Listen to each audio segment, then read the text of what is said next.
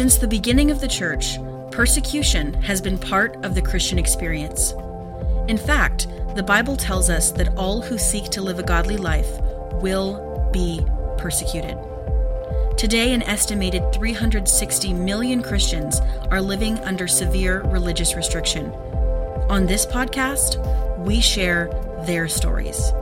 And we answer the question how can American Christians live as Christ in an increasingly hostile culture? The way of the persecuted is the harder way. And this is the Harder Way podcast.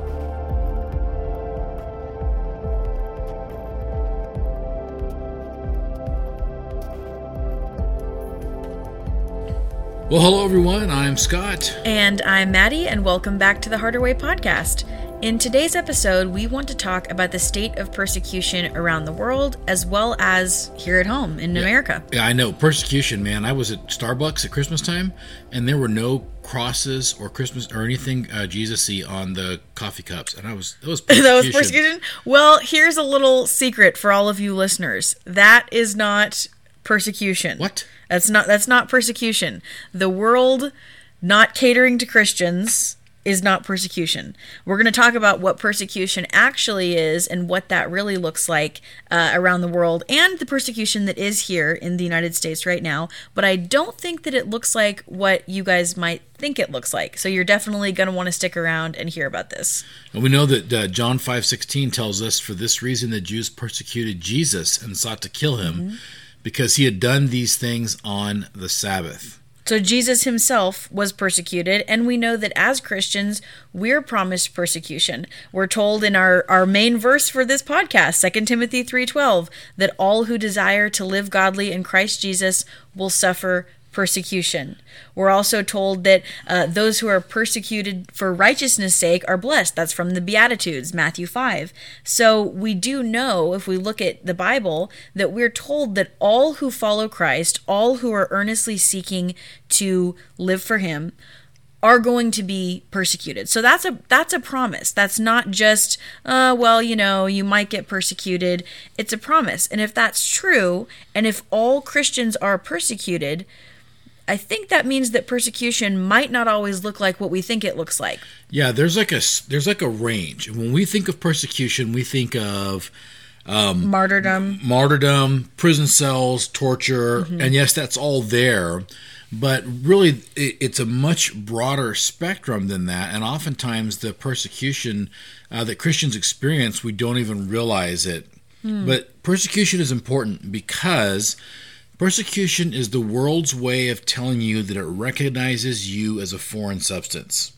Right? So mm-hmm. if you mm-hmm. get a splinter in your hand, your body's going to try to push that splinter out. It's going to send white blood cells to try, you know, yeah. and try to fight an infection. It's going to try to do whatever it can right. to get rid of that foreign object. And when you go from the world's kingdom to being a member of God's kingdom, the world says you're a foreign object and it tries to expel you. It tries to cast you mm-hmm. out, tries to push you out. And so we should experience something. So there's a general scale that we use, and this was uh, created by a guy whose last name was Penner. Uh, he was the head of Voice of the Martyrs Canada for a number of years. He's now gone on to be with Jesus. But this is the scale he created, and we're using it until I recreate a new one. But it's it's really good. So where would we say that the the very beginning of the persecution scale is? What would we say that is? Well, his scale begins with ridicule. Okay, so people's basically it would be people having negative opinions of you, making right. fun of you, thinking, you know, you're foolish for being a Christian. Right. And so there's an important distinction here. We're talking about persecution today, but persecution, believe it or not, the amount of persecution you face is largely dependent upon you. Yes, we've talked about this on the podcast before, and we really want to make sure that we emphasize this difference that there's a difference between restriction and persecution. Right. Restriction is when the government or a school or a place of employment makes a, we'll say, rule or, you know, says you cannot do X or you have to do X. And the persecution comes when you refuse to do that. So you can have a restriction on you. You can be a restricted Christian, but not a persecuted Christian if you simply comply with the rules that the government or the schools are telling you to do. Yeah, so let's look at that that really light end of it, the beginning end, because our our our ridicule was our was our first level of persecution, but really the first level of restriction begins with yourself. Yeah, this is good. Why don't you explain right? that? Because uh, when we're brand new Christians, even we're you know we're we're I don't want to sing in church because I'm worried what somebody might think. I don't want to talk about Jesus because I'm worried what somebody might think. I don't I don't want to um, just be you know just be outwardly Christian because I'm worried about what people might think and I'm afraid of ridicule. So you're afraid of the restriction and so you make a choice to compromise or to cease your gospel Yeah. activities so that you don't have to deal with that little tiny bit of just somebody having a negative opinion about you, which is a, a- they could it's just a micro persecution, Yeah. or somebody maybe saying something negative about you, or maybe you're not invited. I mean, I don't get invited to s- certain things because people know I'm a Christian, and They'll say, "Oh, he Scott wouldn't like wouldn't want to do this, so we just need to get know, invited." like- or and I, you know, I mean, I he's going to be a buzzkill. Exactly. he doesn't want to do all the stuff we're doing. right. And I'm not going to go preach at them or something. I'm just going to be able to drive them home when they can't walk. Yeah. But anyway, please invite me. No, I'm kidding. Nobody invite him to do anything. yeah, exactly. That that's probably what He's more- busy enough. I am busy enough. That is true. So um, persecution moves though through a scale, and it, so it starts with ridicule, uh, elevates to harassment, uh, then it can be discrimination, um, actual like uh, ad hominem attacks or or, or verbal attacks, like in uh, in in, pers- in some of the more persecuted countries, uh, like Cuba, for instance. The government will make statements about pastors. They're leeches on society. They're dishonest. They're deceiving you. They'll make these kinds of big verbal attacks or physical attacks Yeah. uh, from the people or from the government or imprisonment. And then uh, beyond imprisonment, there can be torture and there can even be death. And in some countries where there's some kinds of uh, uh, people in charge, death is, you know, it's pretty much it. You're a Christian, and simply by being a Christian, That's basically you a death death. sentence. Right. And so that's important to note then. So if we go over this again, the beginning of that persecution scale can be something as small as being ridiculed, people not thinking well of you, people having negative thoughts about you, Not getting invited to a party. not party. getting invited to a party, all the way up to martyrdom. Right. And so it's important then that we don't just look at imprisonment, torture, and martyrdom as being what persecution is, but realizing that it really is a scale. Because the degree of persecution is not something that is ubiquitous across the world. It hasn't been ubiquitous across time. It varies. Um, it's varied throughout church history, and it continues to vary from place to place, from situation to situation. Um, and so it's important that we realize that, yes, we are told that we are going to be persecuted. And uh, but that doesn't necessarily mean that every single person is going to be a martyr because I know some people who basically, uh, you know, can get kind of extremist and feel like if I don't get killed for my faith, clearly I'm not taking it seriously enough Right. right? But that's not always how it looks because uh, what's going on in that particular society, who's in charge of those governments, who your boss is, what you know, where you go to school, or anything like that, is going to impact that de- that degree and that level of restriction and of persecution. Well, oh, speaking of martyrdom, did you know that since the beginning of the church, 2,000 years ago, that 70 million Christians have been killed, have been martyred? Wow, Right. seventy million is a pretty astounding number when you really stop to think about it. And I believe the number is somewhere around 50 to 60 million of those were killed in a 100 year span uh, at the hands of communist and fascist governments. So in the last In hundred the last years, hundred years, uh-huh, wow, almost most of them, most of them died in the last were martyred the last hundred years.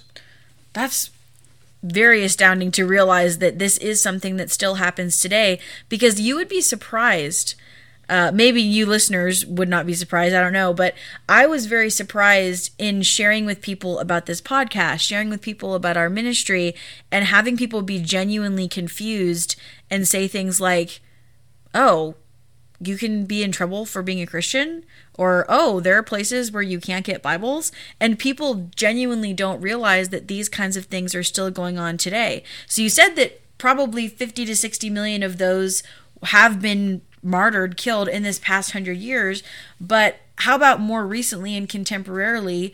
What does persecution look like around the world? What's what's the state of Christianity around the world today? I would divide it into three groups.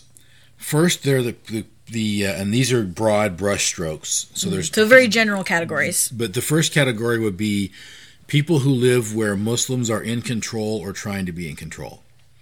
And if you live in a Muslim controlled a Muslim majority country, as a Christian, you are a second class citizen under the law. Culturally, mm-hmm. you're a second class citizen. But I mean, as Christians, okay, so that's that's the deal. You, it's really not our place to fight that. Yeah. Right. But there are a lot of places where militant Muslims, like the Taliban or these militias throughout it's Africa, the, was it the Islamic State, the, the Islamic ISIS. State, ISIS, right, where being a Christian is a death sentence or a sentence into slavery, mm-hmm. or it's forced conversion. You know, we torture you and then you're forced to convert, and so that is the state for a small amount of people, but it's a significant number nonetheless. And I'm sure they don't feel like they're a small amount of people when they're going through this. Yeah. Um, where communists are in control uh, and that's the second group is communist Mar- uh, Marxist uh, countries. Um, Christianity is oppressed, but their goal is eradication of Christianity because communism is uh, is basically an atheistic form of government, and it can't tolerate the presence of other religions. Yeah, uh, that compete with the state's uh, atheistic religion. So, for instance, in China, right now you're hearing a lot about the Uyghurs and uh, what's happening to them. And it, it, well, the same thing's happening to people who practice Falun Gong. Same thing's happening to people who are Christians. They're yeah. they're just being wiped out wholesale. And uh, and in a very, uh, uh, we should say too, and not just, oh yeah, we're gonna shoot you in the back of the head and call it a day, but in in very disturbing ways, people are being killed and and really, uh, many ways tortured, put into work kind of enslavement type of camp. Uh-huh. So stuff that you would not think goes on in the 21st century. Yeah, I'll never forget the Christian that I spoke to uh, in uh, China. This is 20 years ago, and he was sharing about his time in prison. And he wasn't in prison for being a Christian, you know. Full disclosure, he was in Christian because in prison because a guy he was in business with took all the money from the business and fled the country. Oh, and he uh, he got, had to take he the had fall, to take the for, fall it. for it. So he spent two years in prison, and I said, "What did you do for two years in prison?" He said, "I made McDonald's uh, Happy Meal toys for 18 hours a day." Wow, that was yeah. Was, it is, uh, that is that is a, a, sobering thought when we consider how much of uh, American products are made in China. Sometimes you kind of can't help but wonder how many of these were made by Christians who have been imprisoned for their faith, or yeah. or other people who are uh, being you know enslaved. Yeah. So. Um, so we have these communist areas, and then kind of on the, you know, socialism is an entryway into communism. People might disagree with that. That's just a fact. Um, and in this, where, where, where socialism has come in and communism and, you know, and, and it hasn't not completely come in yet, you wind up with uh, Christian speech being curtailed, gospel activities, Christian activities are oppressed, they're restricted by the state. Um, and we see these uh, restrictions in the form of like speech regulations, uh, forced behavior, or even forced speech, uh, the acceptance of unbiblical back activities. And we're seeing this a lot already in Europe. We're seeing it in Canada, increasing by the minute. And it's increasing um, in the United States with our new religion, which is uh, called wokeism wokeism. Yeah. Lots of followers of, of wokeism. Yes. And I think it's important to say, too, that when we're talking about these things going on um, in some of these more socialistic type of countries, we're not even talking about this from a political perspective. Right. Because people can argue what's the best form of government and how should this work and da da da da da. Um, but th- the reason that we're talking about this is because um, it's not about, oh, I don't think it's fair that we have to pay this percentage of taxes, or I don't think it's fair that, you know, this, the healthcare system is this, or the healthcare system is that. We're not talking about any of those things. No. You guys can argue about the, the political side however you want to. What we're talking about is uh, Christians specifically being told you cannot do your gospel activities. You in your churches cannot preach from these specific Bible passages because they're offensive. You can't have, you know, religious types of camps because that's indoctrination. We're already seeing kind of whisperings of that sort of thinking in Canada and even in the US of people saying is it is it indoctrination which we, we would say indoctrination is abuse is it abusive to raise children up in a religion mm. and we're hearing those whisperings and we see kind of the what happens when you say when you say things like that in Europe uh, they say homeschooling's illegal because they don't want Christians teaching their kids how to be Christians. Right. And then you see in communist countries that saying anything, teaching any sort of religion to children, you cannot evangelize to children. So that's illegal. So it's kind of a, we'll say, a stair step thing. But all that to say, it's not about arguing over which political system is best or anything like that.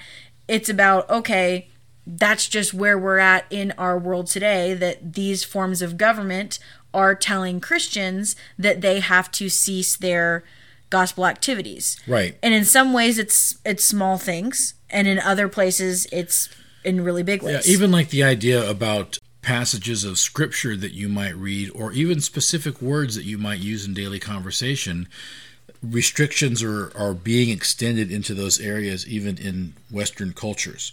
But you know, what's interesting to note also is that uh, when we talk about the most severe forms of persecution, and these are places like Afghanistan, North Korea, China, some places in Africa, uh, you know, Nigeria, South Sudan, Congo. Um, that's that's about one seventh of Christians. One in uh, excuse not excuse me, not one seventh, but one, one in, in seven, seven Christians that are facing that kind, that intense level of persecution every day. That's why we say about 350 million at the beginning of our podcast, because we're speaking about those who are facing the most extreme persecution mm-hmm. every day. But again, if you are a Christian, there should be at least something there. Or somebody should be not happy with you. Yeah, it, I mean, if if every single person in the world and the world and all of its systems are completely fine with you as a Christian and take no issue with anything you do, anything you say, anything you believe, it might be time to step back and look at are there ways that I have kind of unknowingly been compromising my faith to just try to go along to get along. And we're not talking about, okay, if if you're not having people sending you death threats, you're a horrible Christian, or if you're not going into your work and telling every single person, "Hey, guess what? You're going to hell." Right. Repent right now. Right. You know, we're not saying anything like that, but but we are saying that people should be able to look at your life and know very clearly that there's something different about you, that you're a Christian, right. that um, you are not like the world because the Bible does tell us to be in the world but not of the world. You know, one of the things we talk about the three temptations fight, flee, flee compromise. compromise. Yeah. And there is a form of fleeing that I think uh, we should we should talk about. Let's say, for instance, you work for somebody, and you have uh, you read your Bible at lunchtime. Okay. okay. And they somebody else comes in and says, I'm horribly offended because I just saw Billy in the break room reading his Bible. So your employer comes to you, Billy, and says, "Hey, listen, um, I don't want you reading your Bible at break time anymore. We this is a non-religious work environment. We won't have that here." And Billy says, "Well, this is my time. You're not paying me for it, um, and so I'm going to read my Bible, mm-hmm. and I won't bring it in, into the office, and I won't, you know, I'm not reading it out loud. I'm not having a Bible study. I'm just reading my Bible." Well, that's too bad. You either comply or I'm going to fire you. Okay. Now that is an employer trying to restrict you. Okay. Yeah, the restriction is right. the employer saying you cannot read your Bible. Now, we also have a passage of scripture where Jesus talks about rendering unto Caesar's what is Caesar, Caesar's. And in this situation, the boss is Caesar. Mm-hmm. So the boss really should not or can't or, uh, tell you to not read your Bible, but they've done that. Okay. And your choices are to flee the situation, quit your job, mm-hmm. go find another Caesar. And that's a legitimate choice. I would say pray first and see if the Lord wants you to do that. But if not, then you um, then you need to decide what am I going to do about this restriction? Am I going to um, comply with this restriction, uh, that the boss is trying to place on me, or am I not going to apply, comply? And then if you don't comply, then you may uh, wind Face up with with some kind of persecution, like getting fired from your job. But that's the thing is that uh, right now we're in a culture where many Christians they think they kind of romanticize the extreme persecution, Yeah. but they don't realize that it it's the little tiny stuff that's here now that we have to learn to deal with and to respond to in a Christ-like way. Because I don't think that Jesus, when he if he was told you you know uh, uh, we use the baseball game example right? Little johnny's got to be at baseball practice on sunday morning or he can't play in the all-star game. Okay jesus would not be at practice. Right. And we've talked about that uh, multiple times on this podcast that these little small things, these things that are on that very beginning level of that persecution scale, that's the training ground. We used the marathon example a couple of uh, episodes ago. That those are the the training ground so that if and when those extreme levels of persecution come, if and when we're at that higher end of the scale here in the United States, if you've never had any experience in responding biblically to restriction, if you've never had any experience with persecution, what are you going to do when the first restriction that comes on you is, you know, hey, guess what? If you don't renounce Christ right now, I'm going to put you in prison and torture you. right because here's the here's the thing when you respond in a non-compromising christ-like way to a restriction and then you receive whatever consequence that is there's a little secret there's an intimacy that you gain with Jesus. Hmm. There's a closeness or connectedness that you gain with Jesus. It causes you to pray more, which connects you into Jesus. It causes you to think about the Lord more and about these things more, which makes you closer to Jesus. And as a result, you wind up with a blessing in a place where the enemy wanted to curse you or where an adversary wanted to curse you or harm you. So it can be really uh, almost addicting. Not that you, not that you want to go out and seek Yeah. persecution, but just the the uh, the understanding that no, I'm I'm going to just be a Christian. I'm just going to do what I do in my culture. I'm not going to worry about the consequences, and let the Lord handle all that. And you just keep growing and growing spiritually, and before you know it, you're one of them. There super Christians. Uh, well and that is. well and we want to clarify that that intimacy with Christ only comes when you are being persecuted for his name's sake Oh. when you're being persecuted for righteousness Yeah. sake because there's no intimacy with Christ that comes from I was persecuted because I wouldn't shut up about my political opinions Right. or I was persecuted because I was being you know angry and hateful and so nobody wants to be around me anymore right. but there is uh, intimacy with Christ that comes from all I was doing was sitting there reading the Bible, and people perceived that as hateful, and now I'm being persecuted for it.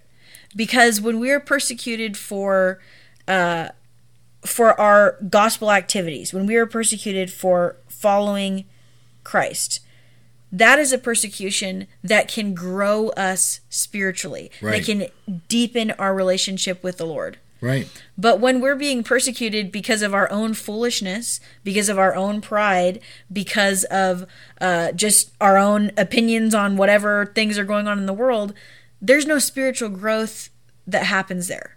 I would say I would add to that don't go seeking persecution Right. because you're not going to get a what I would call a spiritual growth benefit mm-hmm. from that.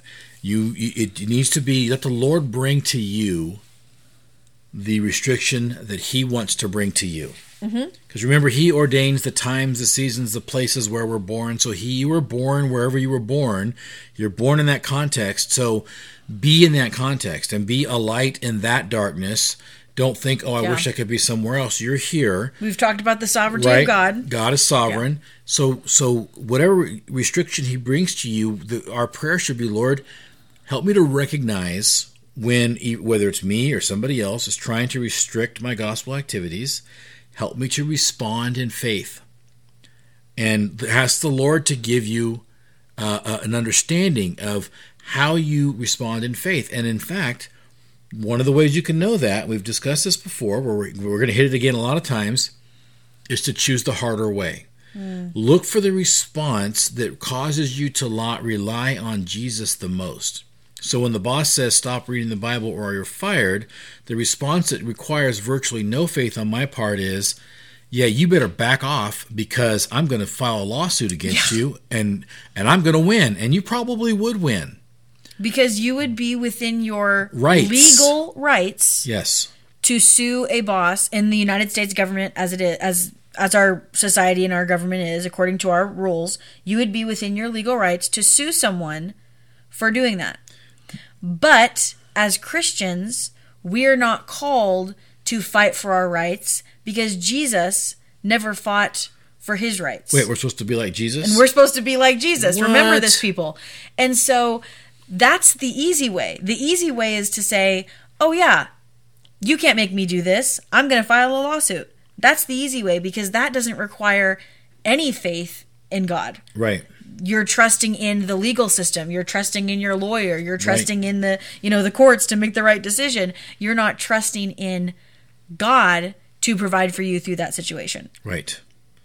And that and I think and I think I think that is a great place to really kind of conclude this discussion because because we want to be at a place where we're looking at every given situation where the world tries to restrict us, where people try to restrict us, where even we try to restrict us, and we're asking the question, where's the faith? How do I choose? Uh, how do I? What is the direction I can choose in this situation? What is the response I can choose? What is the action or inaction that I can choose that requires me to trust the Lord the most? And when I get to a place to saying, "How am I going to keep this job I love and still read my Bible on my break?" Um, and how am I going to do that? And I can say, I'm going to have to just trust the Lord. I'm going to keep doing what I'm doing and trust the Lord for the outcome. Well, how's it going to work out? I don't know, but the Lord knows. Seven words Seven of words faith. of faith. Yeah.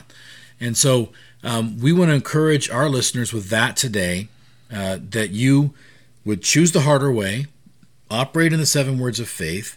Let the Lord fight for you. Don't fight for yourself. Let the Lord decide what rights need to be protected. Don't demand your rights. Um, to try to be like Jesus in every situation, and then let the world respond however it responds. The world is going to respond in some way. It might be something on that smaller level of persecution where people are just not liking you or people disagree with you. And in some cases, it's those extremes. But we have to be prepared now for how to deal with persecution, however that may look. And ha- what's the level of response that we're going to get from those who would want to restrict us? I don't know, but the Lord knows. Seven right. words of faith. All right. Well, God bless you guys. Catch you later. Bye bye. Thank you for listening to the Harder Way podcast. If you were encouraged by this episode, please consider sharing it with a friend or leaving us a review. To be the first to know when we publish new episodes, subscribe to the Harder Way podcast on your favorite platform. Until next time, remember the words of Christ Blessed are those who are persecuted for righteousness' sake, for theirs is the kingdom of heaven.